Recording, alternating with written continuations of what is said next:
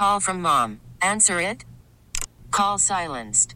Instacart knows nothing gets between you and the game. That's why they make ordering from your couch easy. Stock up today and get all your groceries for the week delivered in as fast as 30 minutes without missing a minute of the game. You have 47 new voicemails. Download the app to get free delivery on your first three orders while supplies last. Minimum $10 per order. Additional terms apply. We really need new phones. T-Mobile will cover the cost of four amazing new iPhone 15s, and each line is only $25 a month. New iPhone 15s? Only at T-Mobile get four iPhone 15s on us and four lines for 25 bucks per line per month with eligible trade-in when you switch. Minimum of four lines for $25 per line per month with auto pay discount using debit or bank account. $5 more per line without auto pay, plus taxes and fees. Phone fee at 24 monthly bill credits for well qualified customers. Contact us before canceling account to continue bill credits or credit stop and balance on required finance agreement due. $35 per line connection charge applies. Ctmobile.com.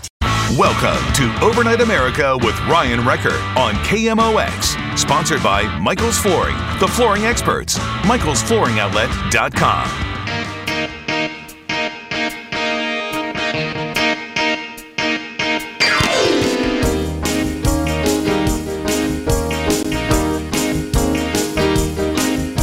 It's that time of night, you can't stay uptight. So come and join the people and I'm feeling alright. Here on over Overnight America. Over Overnight America. Oh, yeah. Welcome back.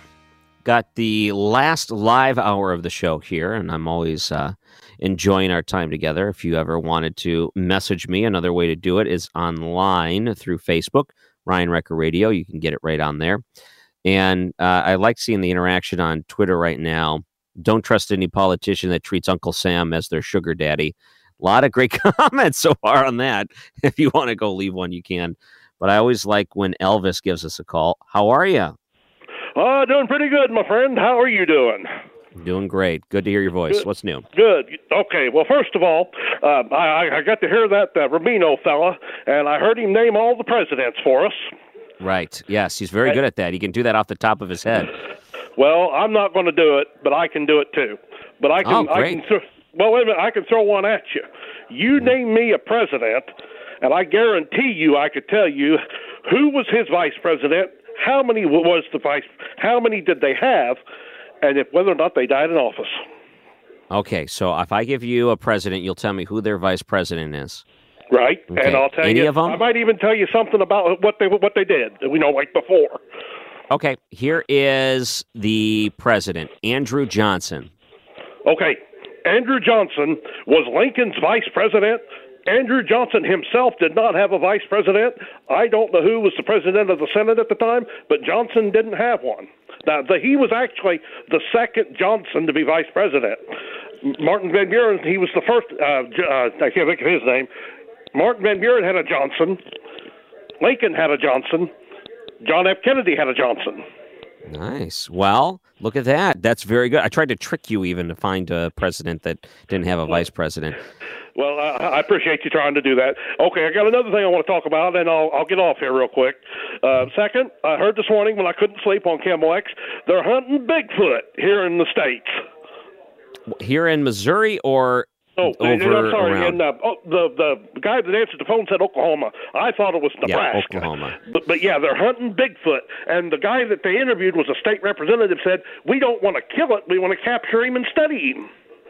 I think I would be worried that uh, it's going to be some dude in a suit that's going to get shot accidentally. Oh, no. That's what I'm worried. like they're going to go out there and someone's going to be filming for a YouTube page or whatever it is, trying to make Right, some viral right. video, and it's going to be they're going to you know think they're going for Bigfoot, and they run up and they pull the mask off the guy, and it's like a a real sad episode of Scooby Doo, except the person underneath it's going to be uh, bleeding profusely. Well, let, let's hope that cooler heads prevail.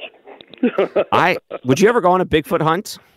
Oh goodness, no! I'm I'm scared of a snake or a rabbit or anything. I don't go in the woods. You know, I had uh, I've talked Bigfoot a lot on the show, and there's a lot of interest whenever we do Bigfoot talk. I might have to get like a Bigfoot expert back on, and maybe we can get some people to call in and ask questions to him. I'll just have to find who that person may be. All right. Well, Elvis, I'm always impressed with your knowledge of things, so I'm glad that you gave us a call here tonight. Good to hear from you. Hey, hey, man, you keep up the good work. I really like your show, Ryan. Thank you very much, Elvis. That's very nice. I, you know, it's nice to get the uh, compliments every once in a while. I'm always uh, welcome to that. So if you want to call in and compliment the show, feel feel free. We'll take it at any time. and if you hate the show, then you most likely are going to send me an email or text message. Those are where we normally get the uh, most complaints, but that's okay. Uh, as long as you're listening, I'm all right with that. In fact, we're going to have a replay of Rich Rubino coming up in just a few minutes. Uh, his book, American Politics on the Rocks, and what uh, Elvis was alluding to there during the interview with Rich. I asked him, "Okay, now that we have a new president in the White House, I want you to name every president from Washington to Biden in order. You don't have to tell me much about them; just you know, tell me the names."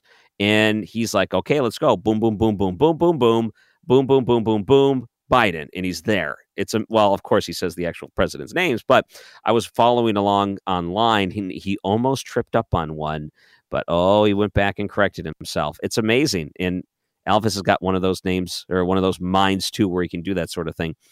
So we'll take a break. If you want to message us uh, online, 314 436 7900 to text us or Ryan Wrecker Radio on Facebook. It would always be good if you were to drop us a line on there, like the page. It should be fun. So, Rich Rubino coming up next few segments. It's Overnight America, KMOX. Listening to KMOX has never been easier. Siri, play KMOX. Rich Rubino. Always uh, enjoy our time with good old Rich Rubino. He's the author of American Politics on the Rocks, polita-geek.com. Rich, how are you? I'm doing well. How are you, Ryan? I'm doing just fine. NASA seems to be on top of their game tonight. They keep releasing things today. I don't know if you like space news or not. Yes, absolutely.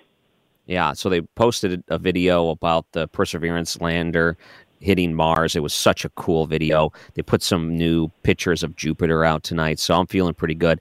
Politics wise, uh, there's a lot going on still. And I know today is George Washington's birthday officially. It would be February 22nd. Uh, do you have any good stories about George Washington? Yeah, well, first of all, I know it's his birthday because right down the street there's a um, there's a bill there's the uh, the town hall. It's called Abbott Hall, and they play it up pretty much every hour for about maybe 15 minutes. They keep playing the uh, the bell going on and off, so I've been hearing it all day. Um, What's the significance in- of the? Is there a Washington Bell story or something, or is it just the way that they commemorate it? I think it's the way that they basically commemorated it as on his birthday. A lot of towns on, say, July 4th and George Washington's birthday, not President's Day, but his actual birthday, and today's his actual birthday. So they'll, um, you know, lots, lots of lots of municipalities will put the bells on, and lots of times people will say, you know, what's going on. They won't they won't necessarily make the connection about what exactly it's about. But I see. What's interesting well, about George, George Washington is the whole idea of political parties basically started with him but not by him. He was very much against the idea of there being political parties. If you go back to, you know, the Federalist Papers, you go back to Federalist 10, for example, James Madison really warned against the idea of factions, meaning essentially which would become political parties. But they kind of came, they kind of were effectuated or created, if you will, whether he, you know, with um, with that, without with him, without his kind of permission or him um, kind of saying, you know, I want to have political parties, but essentially what happened under his administration is Thomas Jefferson, the Secretary of State, kind of formed his own party, the Democratic Republican Party, and then on the other side you had the Federalist Party, which was Alexander Hamilton's party, his Secretary of Treasury, the and the the the the, the, the the Democratic Republican Party was more or less kind of what you'd say almost the Libertarian Party today. They wanted a very small government in terms of defense expenditures, in terms of um, having a agrarian republic. On the other side, you had folks like Alexander Hamilton who wanted more expansive governmental powers, and essentially, for example, he wanted there to be a national bank. So that's kind of where they formed. But if you read George Washington, you know, even his farewell address, he warns of the baleful, baleful effects of the spirit of party, but they kind of came um, you know, without his uh, permission. But most people believe that he was probably more sympathetic to Hamilton than he was to Jefferson's vision. Wow. You know, recently, did you see the new story about how there was a auction that had George and Martha's hair, lock of hair? Oh yes, I did see that. Locks of hair. Yes. Yeah, I'm trying to remember. Let's see if I can find how much this thing went for. But there's an auction house, and it's kind of fascinating to think some of the things they get their hands on. I don't know how they authenticate it, but to like I was just looking at the price that some of these go for. It's too bad that these uh, items were not up for auction after the new stimulus checks come out because I'd be tempted to bid on some of these. But either way, if you wanted to purchase a George Washington signed letter uh, you could do it for, let's see, the sold price came for about $5,400. That'd be kind of cool. I don't know how much the hair went for. Um, the other thing is the, how do you authenticate the signature? Who knows? There's very good people out there. If they could authenticate Michael Jordan's signature down to a T, um, yeah, you're right. George is not there to figure it out. But then again, I guess you can find historical documents that are inside the archives that would be able to do that. But I don't know. Some of these different items are cool. I was actually looking at some of them when they were up, and if you wanted to get some of the lesser known president signatures, it's you can do it for a couple hundred bucks. And I thought that'd be kind of a cool collection to kick off. Maybe oh, if you absolutely. really wanted Washington's hair, though, maybe you can clone them. Absolutely. I remember there was a. I remember I always regretted about 15 years ago there was a store going out of business, and I remember walking in there and they had I mean they were really really expensive, but there were all sorts of pictures about just about every president, particularly folks like Benjamin Harrison and Grover Cleveland, and they were all signed. How you authenticated, I don't know, but there were a lot of signed photos, and they always wanted you know think of thinking going back and. um you know, potentially getting those, um, what it would be like to actually kind of have those. But I will say, just a kind of word word of, I guess this would be kind of a, um, kind of a kind of advice for advice for people is that if you ever do get an autograph from a politician or a president or any or vice president, make sure it's in the sweet spot of a Rawlings baseball. um, for some reason, sports card sports collectors, sports card collectors, sports memorabilia collectors, they don't only necessarily distinguish between a you know getting a signature of Willie Mays. They also like signatures of politicians and if you, I mean, even if you Google it, you can see, you know, Richard Nixon autographed baseballs will go for, you know, five hundred dollars. So you see that sometimes when there's some sort of when there's a celebrity coming. Um, you'll see lots of times a lot of people will bring baseballs, even though those aren't baseball players, because ba- people that are in the sports card industry um, also like um, politicians and celebrities signing as well. Oh, I like that because I saw one on the same auction site. It was a Ronald Reagan signed baseball, and it made me wonder why would they have that up for auction. But you're right, uh, the sports. It, you know, there's always a crossover with those sort of things. So happy birthday to uh, good old George Washington. Um, I wanted to um, yes. talk to you about some conventions and things that are going on. CPAC is uh, going on. It's something that the is like a conservative uh, conference. President Trump will be speaking there. Vice President Pence will not be speaking there. Uh, they normally have a lot of the a lot of uh, popular names that are conservatives, and it made me wonder a lot about what's going on today because we seem to be always trying to define what conservatism is anymore, and it seems like that definition changes almost by the year. Oh, it's it's fascinating in terms of I guess where the Republican Party is in terms of conservatism. I was talking the political parties. If you go back to actually the founding of the Democratic Party, what the founding of the Democratic Party was very similar to kind of the way we perceived conservatism under the 1980s and the 1990s. They it was very much for, for example, it was for free trade. It was actually for less government uh, very similar. And then the Republican Party was actually founded on more funding for the railroads. It was founded on, you know, well, there was actually a split between those who wanted to abolish slavery and those who wanted those who those who wanted to simply abolish it in the territories, like Lincoln, who was more or less um, kind of somewhat of the moderate, and there are folks like Thaddeus Stevens who were more the conservatives. But in terms of how you actually define conservatism, I think you have to go back. There was this fight between so in 1908, Theodore Roosevelt endorsed William Howard Taft as his successor over his own vice president, um, Ch- Charles Fairbanks, thinking that William Howard Taft would be more progressive. And Taft was progressive in some respects, but Theodore Roosevelt did not think he was progressive enough. So in 1912, he challenged him first in the in the Republican primaries, won the primaries, most of them, but then lost to the convention because Taft had it sewed up. So he said, "I'm stripped to the buff, and I'm essentially I'm going to throw my hat in the ring." And then he runs as the progressive. So that's kind of where I think the modern split began. But then you go to the 20s, there, in terms of Harding and Coolidge specifically, probably the closest to where Donald Trump was in terms of wanting less intervention overseas, wanting um, wanting wanting to curtail wanting to curtail both legal and illegal immigration, and in terms of free trade, being somewhat protect, protectionist. So that's kind of where it was in the 1920s. And there's this battle between the progressives and the conservatives.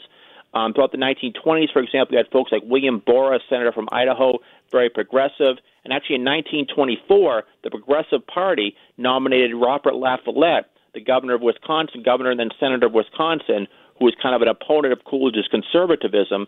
Now, fast forward to the 1950s, you had a hit, the, the split again at the Republican convention that year. You had Robert Taft, who was basically a Harding um, Coolidge Republican, running in the primaries and losing to Dwight Eisenhower was more of an establishment, more liberal Republican.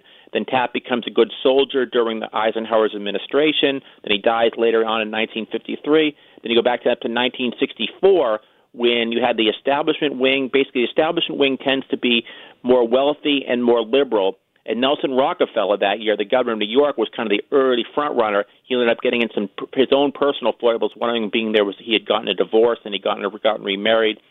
But Barry Goldwater that year actually won the nomination. And when Barry Goldwater won the nomination, he was really the first real conservative probably to be nominated, probably since Coolidge in 1924. And at the convention, he did not try to temporize his rhetoric. He said extremism in the defense of liberty is no vice, moderation in the pursuit of justice is no virtue. So he became a tribune of the conservative wing. As a result, a lot of the Rockefeller people did not support him in the general election. So Goldwater ends up winning only six states. And then you go all the way up to you know 1976. You had Ronald Reagan versus Gerald Ford. That was kind of the split. Um, so there's always been the split in the 1980 George H.W. Bush and John Connally, the more moderate wing, versus Ronald Reagan, who represented the more conservative wing. That's kind of where it's always gone. And I think what Donald Trump did after George W. Bush kind of after George W. Bush's more progressive stance on issues like immigration, um, Donald Trump kind of brought it brought it back to where it was. I think in many respects to the status quo ante under Coolidge and Hoover. But there's always a battle between what conservatism is. I think a lot of conservatives conservatives view themselves kind of on the outside of the Republican Party. Many of them view themselves as conservative first and Republican second, where some of the more moderate members say essentially we have to win an outright majority. That means we have to kind of temporize our, our rhetoric a little bit. So that's kind of where the bloodline split comes from. Yeah, you look at where the Republican Party started in going back to Abe Lincoln, and you go back even further. So, if George Washington was in politics today, what party do you think he'd be closest aligned to? I think he'd probably. It's hard to say because I mean, the changes of politics, the, there have been so many changes in terms of ideology between the two parties, but I think he'd probably be closer to the Democrats simply because he was somebody who tended to favor um, federal power. You know, for example, trying to trying to put down the Whiskey Rebellion. Um, he was somebody who I think more sympathized more with Alexander Hamilton's view of there being a more expansive government, at least the federal role. Whereas I think Thomas Jefferson would probably be more of a Republican or even a libertarian because he really wanted there to be a devolution of power. He wanted it to come down to the states. But you also have other issues, though. For example, you know George W. Bush and Ronald Reagan were very much into increasing defense spending, as was Donald Trump. Whereas, whereas you know, um, Donald, whereas uh, Thomas Jefferson's vision was for a truncated uh, national defense as well. So that's where it gets a little bit iffy. But I think Jefferson would probably would be more Republican. Washington would probably be more of a Democrat. You got anything against wooden teeth? um, I'm glad I don't have wooden teeth.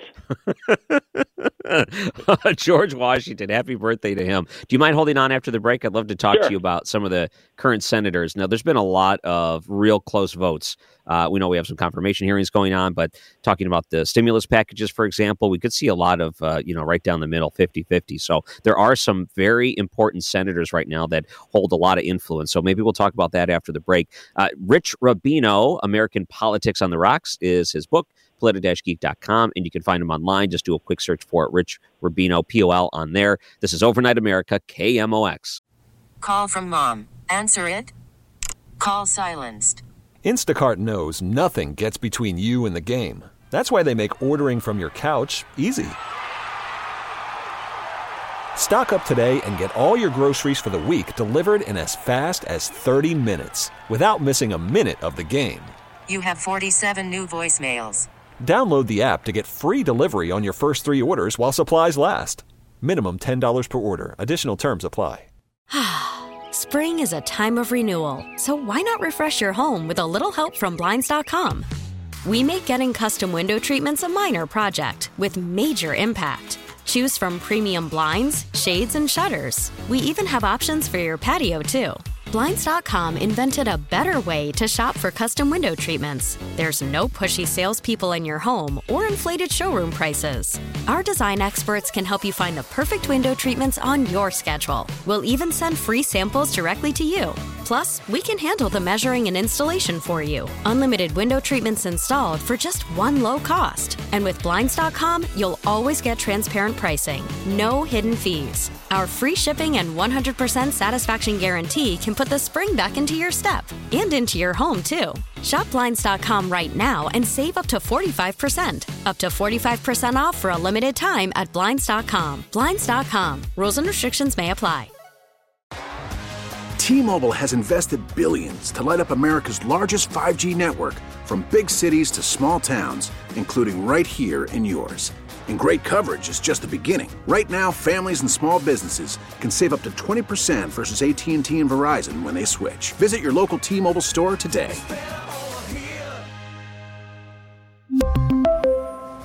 Plan savings with 3 lines of T-Mobile Essentials versus comparable available plans. Plan features and taxes and fees may vary. News Radio 1120 KMOX, the voice of the Cardinals.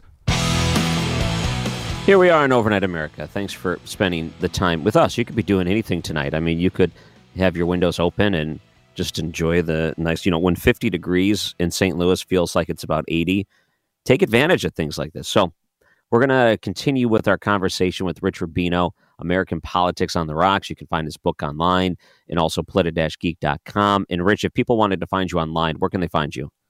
Just go to uh, Twitter and type in Rich Rubino Pol, or you can go to politigeek.com, or you can go to Facebook and just type in Rich, and then last name Rubino, R U B I N O. Great. So I wanted to talk about some of the senators that have a lot of influence as of right now because I was listening to a speech from Chuck Schumer talking about how they're passing this uh, stimulus bill, another 1.9 trillion, and he made it very clear. He said, "Oh, we'll pass this even with no Republican support, which made me think, okay, you're going right down the middle. It's 50 50 in the Senate, with the tiebreaker going with the vice president, who's a Democrat, which means that they could technically do that. However, there are some wild cards in the Senate that could go either way, and they hold a lot of power right now. Well, you know, it's fascinating. It's it's really, if you think about who's probably the most powerful person in this nation right now, in many respects, it's Joe Manchin of West Virginia. I mean, on every single vote, just about, he is unpredictable um, it's fascinating. I mean, he was, you know, the one of the he was the only he was one of the the only Republican, for example, who voted for, you know, um, who he voted he voted for um, Kavanaugh, for example, to go to the Supreme Court, and that ended up helping him certainly when he was running for reelection in 2018. But he's someone who's very socially conservative on issues like abortion, on issues like gun control, on economics. He's more or less he's a little bit more populist. But generally, it comes down to, in terms of lobbyists, he's kind of the one person that I think every lobbyist tries to go after before anybody else because he's that 50th vote. He's far and away the most conservative Democrat. He's the one Democrat when he comes out, for example, and says that he does not want to liquidate the filibuster. It actually matters simply because of his positioning right now. And it's something that potentially he could really use this as bar- bargain for West Virginia. If he wants to do that in many respects, you know, get an appropriation for something like this in order for and and trade that for um, for something for for the state, trade that for a vote, something to that effect. But he was someone certain Donald Trump consistently courted him. Uh, according to Joe Manchin, Donald Trump would call him out of the blue, and he would essentially say, you know, I know you're a centrist senator. I want you to be able to work with me. And there was these rare instances, for example, when Donald Trump would deliver a State of the Union address, when virtually every Democrat would be sitting down, and then Joe Manchin kept standing up and he'd applaud and he'd applaud and he'd applaud. And there's one thing, there's one. um there's one video, this video footage of AOC kind of sitting behind him, kind of giving him what appeared to be kind of a dirty look because he was standing up. Um, Kyrsten Sinema uh, from Arizona, by the way, also stood up a couple times and got kind of the um, evil eye from some of the more progressive members. But you know, he's probably he's very influential. I think the biggest fear, by the way, that Democrats have is the Republicans will do something to court him so that he actually becomes a Republican. I don't think that's realistically going to happen, but there is precedent. The other side back in 2001, 2000, back in 2001. Remember Jim Jeffords, very liberal Republican from Vermont. Um, actually, after the after courting from Tom Daschle, the minority leader, Harry Reid, the minor, Harry Reid, um, the minority whip, Um, they they courted him, and they they were trying to court him. They were trying to court Lincoln Chafee from Rhode Island. Finally, they got him. He was disaffected with where the Republican Party was going. So, he says, you know what? I'm not going to become a Democrat, but I'm going to caucus with the Democrats, meaning essentially that the entire shift, the entire balance of power in the United States Senate shifted from Republicans to Democrats. They gave him a chairmanship of a committee in return, but um, that's the biggest fear I think is that the is that the Democrats will be is that there will be alienation in some in some respects. And Joe Manchin just says, you know what, screw it, I'm going to become Republican. Maybe potentially the Republicans could give him a very important chairmanship but I don't think it's necessarily going to happen. I think he's probably in the best possible position for his state and certainly for his own political future, just simply to kind of stay in the middle right there. And on every single vote, every important vote, you have every lobbyist, every member of the media, every member of the United States Senate going to Joe Manchin because, in many respects, you know, Joe, it's this is Joe Manchin's Washington.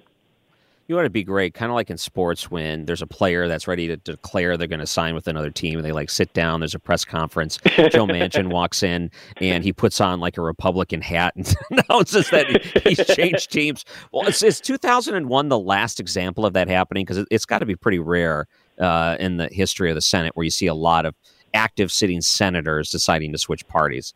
It happened. Yeah, it happens once, and that was the last. I think that was the last major one to do it. There have been House members who have done it. The, the odd one was, for example, Michael Forbes from New York, because he actually shifted from the Republicans to the Democrats. But he shifted at the time when he was in the majority party, so he shifted to a minority party, which means you have less influence. That was a very odd one. In terms of actual people who have switched from the Democrats to the Republicans, in 1994, the day after Bill Clinton suffered a 52 defeat, a 52 seat seat um, defeat in the U.S. House of Representatives. Richard Shelby from Alabama, who was voting with Republicans in most things anyways, announced he's going to become a Democrat. He was a Democrat. He announced he's going to become a Republican, and he, it actually worked out for him because he's still in the United States Senate today. He's 86 years old, and he just announced he's not running for reelection. And then a year later, Ben Nighthorse Campbell, another conservative Democrat from Colorado, switched and he became a Republican. But what's interesting with him is right before he switched, there was a very this is actually this is a few months after Shelby, there was a very important vote, and that vote was who was going to be the minority leader of the United States Senate.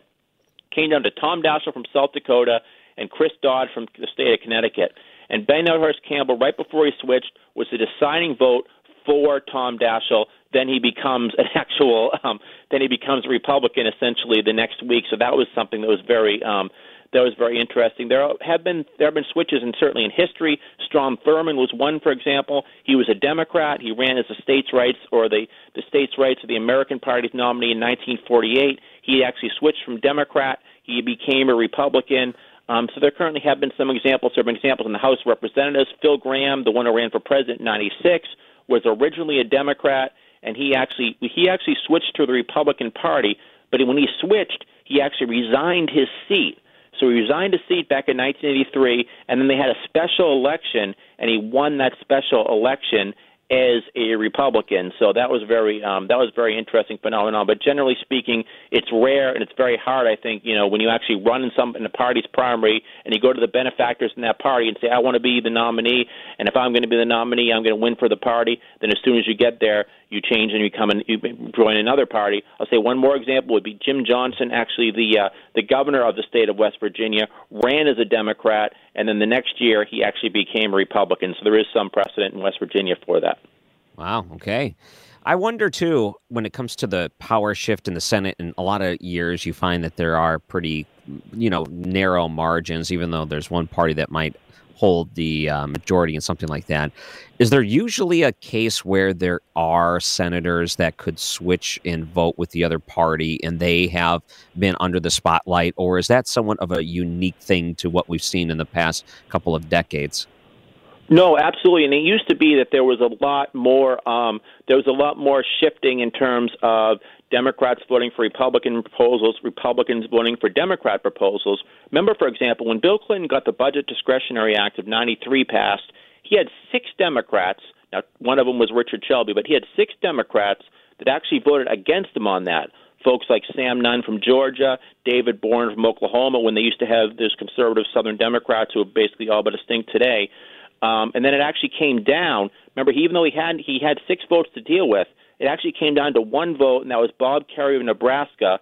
And Bob Kerrey, who had run against Bill Clinton, had a very bitter campaign against Bill Clinton in the 92 Democratic primaries, actually became the one that saved that act because after some lobbying and essentially Bob Kerrey said, I don't want to be the person that destroyed Bill Clinton's presidency, and Bob Kerrey will end up giving him that vote. So you have seen that a lot of that in history. If you go back, by the way, votes like the Civil Rights Act of 64, you had a very interesting alliances on that because you had Lyndon Johnson signed it, but you had Southern Democrats in an alliance with Western Republicans against the legislation, and then you had Northern Democrats um, in an alliance in, a, in an alliance with no very with the kind of liberal Republicans, um, folks like Ed Brooke in Massachusetts, for example. Well, he wasn't there at the time, but that type of a Republican. So you used to have a lot of issues where you where the Democrats had to work with had to work kind of cross party. I think when you, the last one you saw that was when, the last time you really saw a major piece of legislation where a Democrat had to get Republican more Republican votes than than um, than Democrat votes is probably NAFTA with Bill Clinton in 1993 when he was working with Bob Dole and he's working with the, the Republican whip at the time. It was Newt Gingrich of Georgia against the Democratic leadership in the House in terms of the minority leader uh, Dick Gephardt and the minority whip uh, David ba- David Bonior, and they got it through. And then you had kind of this weird alliance of you know Republicans and, and Bill Clinton working against Democrats and some more um, some more or less um, economic nationalist Republicans like Jesse Helms in North Carolina. Very interesting alliance. Mm. I'm wondering too when it comes to different uh, organizations getting together, giving speeches, things like that, like the CPAC that's going down has there just been a rise of big names in political movements that are non-politicians? Is that a new phenomenon, or do you find that's happened a lot throughout the course of politics? Um, there have been certainly examples in history, and usually they're businessmen. Oftentimes they're military people. For example, in 19 in 1952, uh, there was talk that if Robert Taft got the, got the nomination, he would choose Douglas MacArthur as his running mate, someone who had no political experience, but he had military experience. There have certainly been presidents who have come out of that. Zachary Taylor in 1848, certainly Dwight Eisenhower, Ulysses S. Grant. Um, and there certainly have been businessmen that people have looked at and said that they should potentially should be um, should be a major pr- presidential candidate. Lee Iacocca, for example, at one point looked at it. Ross mm-hmm. Perot looked at it a couple of times. More at the state level, sometimes you do have people that kind of come out of um, the acting world, and certainly the state of California. But he had Ronald Reagan, but Ronald Reagan did have political experience before becoming governor. He was chairman of the Screen Actors Guild. Arnold Schwarzenegger in 2003, although he had worked on some initiatives um, in 2002 on the ballot that got through actually for um, for, for that, that for after school programs. We did have some political experience. The one a lot of people point to is Jesse Ventura, but he didn't come from nowhere he remember a lot of people don't realize this, but he was actually mayor of Brooklyn Park, which at the time was the sixth biggest city in the state of Minnesota. So if he was anybody else and he had those credentials, no one would essentially look, um, you know, look. They would not look at him as some sort of an anathema. They would just say a politician running for governor because people immediately though associated him with this, with with with his um, actions in the ring. So they said this guy came right out of the ring and decided he wanted to become governor, but he actually did have some political experience prior to that. Mm. I interviewed him once when he had a conspiracy theory book that came out. oh, out. I remember that show, yes. Yeah. It, well, the book, it was, I mean, it had all kinds of stuff in it. And the interview was just as wild as any of the interviews he's ever given. He's something else, I tell you what. Um, not a fan of his, but he gives a wild interview. So um, I wanted to challenge you, Rich Rubino, if oh. uh, you don't mind, because we've done sure. this before, but we haven't done it since there is a new person in the White House with Joe Biden. Uh, and maybe it was last year or maybe two years ago you just impressed everyone by giving every president in order. I'm hoping we can do that again now that we have a new president in the White House. If you can just give every president's name, you don't have to worry about the years they served because that's, you know, we that's fine. If you can just give every president in order from memory from George Washington to now, do you think you can do it? Yes. Okay, I'd love you to uh, give it a try. Washington, Adams, Jefferson, James Madison, uh, James Monroe, and then John Quincy Adams, Andrew Jackson, and then after Andrew Jackson was uh, Martin Van Buren, then William Henry Harrison, James K. Polk, and then after let's see, 45 uh, William and William Henry Harrison was 40. Oh, and then John Tyler came in in 1841, and then in 1845 was James K. Polk. In 1848 would have been 1849 would have been Zachary Taylor. Then he was succeeded by Millard Fillmore. until 1853. I have to do it with the years. And then in 1853, um, in 1853, you had Franklin Pierce. Then James Buchanan came in in 1857. Um, and then after that was Abraham Lincoln, who came in in 1861. He died in 1865. Andrew Johnson succeeded him, left in 1869. Ulysses S. Grant came in and served till 1877. Then um, after him was Rutherford B. Hayes, 1877 to 1881. And then 1881 was James Garfield. Then Chester A. Arthur, 1881 to 1885. And then after Chester Arthur was Grover Cleveland, the only one to serve two non-consecutive terms. He was 1885 to 1889, lost to Benjamin Harrison. Then after Benjamin Harrison came, he came back in 1893, and then he served till 1897. Then William McKinley, 1897 to 1901, and then Theodore Roosevelt succeeded him from 1901 to 1909. William Howard Taft from 1909 to 1913.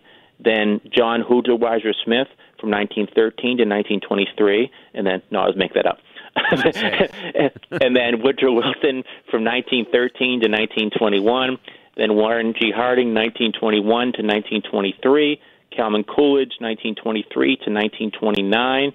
And then Herbert Hoover, 1930, Herbert Hoover, 1929 to 1933. FDR, 1933 to 1945. Harry S. Truman, 1945 to 1953. Dwight D. Eisenhower, 1953 to 1961. John F. Kennedy, 1961 to 63. LBJ, 63 to 69. Richard Nixon, 69 to 74. Gerald R. Ford, 74 to 77. Jimmy Carter, 77 to 81. Ronald Reagan, 81 to 89.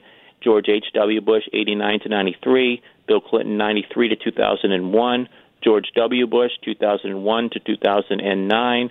Barack Obama, 2009 to 2017. Donald Trump, 2017 to 2021. And then Joe Biden, 2021. Nice. Congratulations. You got them all correct. And you almost stumbled there for a second. You missed, who was it? Taylor? Zachary? Uh, no, hold on. Oh no, I oh I, I went for I said cause that's when that's when I said I have to do it with the years because I said yeah, William Henry Tyler, Harrison. yeah. I said 1840, and then I kept over um, John Tyler, who succeeded him. Then I went, then I was I went to James K. Polk. Then they said, oh, but then there was Taylor Tyler right in between. Right. Okay, so here's another uh, question. If you were to take the official presidential portraits, who was the last president to have facial hair? Uh, Benjamin Harrison. Benjamin. Well, if I go back and I know, let's see, Benjamin Harrison. If I go back, Taft had a mustache. Oh, Um, facial hair at all. Not, I was thinking a beard. You're right. Oh yeah, then uh, good old Teddy Roosevelt had a mustache, and then Grover Cleveland, and then Harrison was the first to have a beard after that. He was the last one to have a beard. That's what I was thinking. Not facial hair generally, but you're right. they really need to uh, bring that back in the future. The, the And mutton beard. tops Okay. too. Oh, let's bring the mutton tops. Let- Let's do it all. So, if uh, people wanted to find you online, where can they look you up? Uh, you can just go to uh, Facebook and type in Rich and then last name Rubino, R U B I N O, or go to www.polita-geek.com, or go to Twitter and type in Rich Rubino, P O L. So, when you were a kid and it was time for the school talent show, would you stand up and name all the presidents in order? no, and I don't think they had a school talent show. But I did used to. You Um. I did used to have the little figurines, and I used to look at all the figurines, and I do remember looking at all the presidential books and um, going through about each different president. And then I remember um, having cards that would say three or four things about each president. So for some reason, I just got a fascination with them for that reason. yeah. Oh, that's great. Uh, Rich Rubino, you can find him online, polita-geek.com. Thank you so much for coming on tonight. I love our Monday hookups. Thank you. I enjoyed it. Maybe next time we'll do vice presidents. if you could do that, that's even more impressive. Oh, wow. You're in the top percentage of people that could even name all the presidents, number one. Now, if you could do vice presidents, you may be the only person right now in America that can do that. Uh, Rich Rubino joins us on the Bommarito Automotive Group guest line. Super impressive as always. This is Overnight America, KMOX. Now back to Overnight America on KMOX. Sponsored by Michael's Flooring, the flooring experts. Michael'sFlooringOutlet.com. Just a couple of things I wanted to get to before we go for the night, and then we go to the replay hours. Something pretty amazing that NASA has released in the last couple of hours. It was the video of the Perseverance Mars rover lander descending onto Mars, and it's remarkable. So the cameras were turned on during this descent, you have it going from space, but you see the landscape of Mars, and we're talking this thing is just dropping. You can see the actual deployment of everything. I mean, you can see the parachute, you can see the the heat blaster panels and plates falling off. And there's a commentary of NASA explaining what you're looking at. You can see the wheels moving into place because they had to, you know, fit it into this. And keep in mind, this thing weighs a ton, about the size of a Jeep or so. It had this one very fancy type of, um, it, it almost looked like a helicopter type of deal, but it was a, like a drone that was slowly setting it down onto the surface of Mars. And then, as soon as the rover itself was flat on the ground, this thing flew off and out of its way so it wouldn't actually get in the way of this Mars rover. It was awesome. And also released today was the sound from Mars that finally happened. We know that there was going to be a microphone put in, and I didn't exactly know when this microphone would be turned on, but now we are able to hear what it sounds like if you were there on the rover. Take a listen. I invite you now to, if you would like to close your eyes and just imagine yourself sitting on the surface of Mars and listening to to the surroundings. Uh, if I could have the first one, please.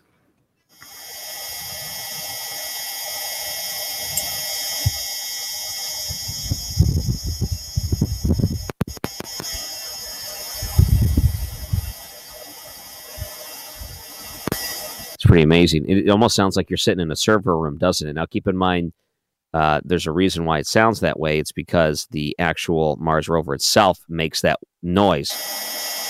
It sounds like if you, again, a server room would be the best way to put it when there's a bunch of computers and the fans are running and you can hear them just silently. Uh, that's as silent as they can get in the background. But, you know, they got to keep those computers cold and get the hot air blown out of it. And that's what that does. So they actually found a way to filter that sound out if you want to hear what it sounds like without it.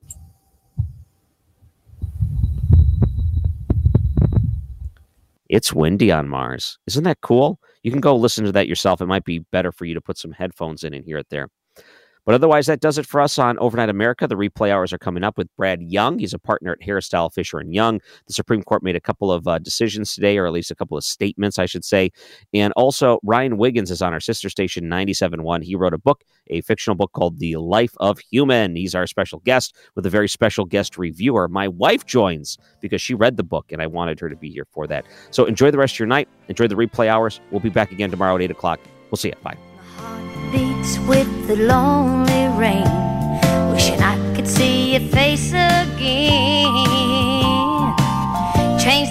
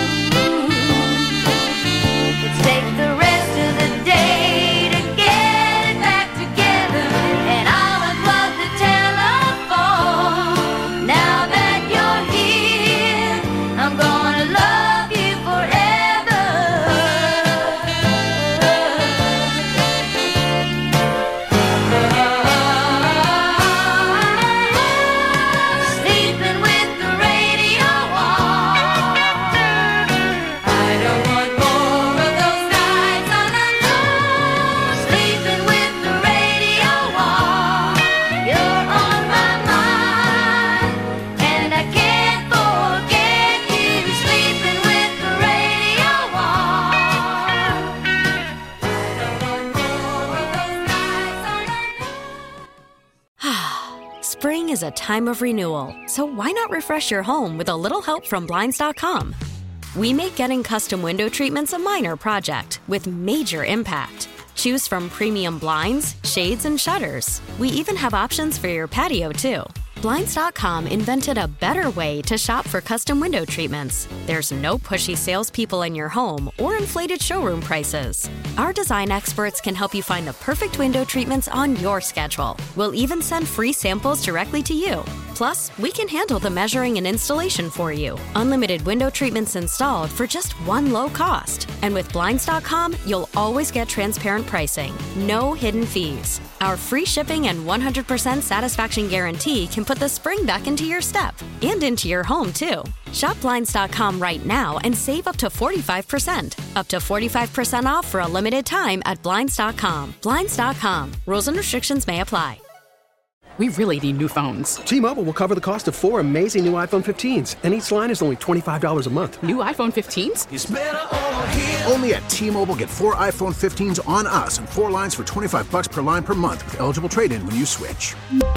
Minimum of four lines for $25 per line per month with auto pay discount using debit or bank account. $5 more per line without auto pay, plus taxes and fees. Phone fee at 24 monthly bill credits for all well qualified customers. Contact us before canceling account to continue bill credits or credit stop and balance on required finance agreement due. $35 per line connection charge applies. Ctmobile.com.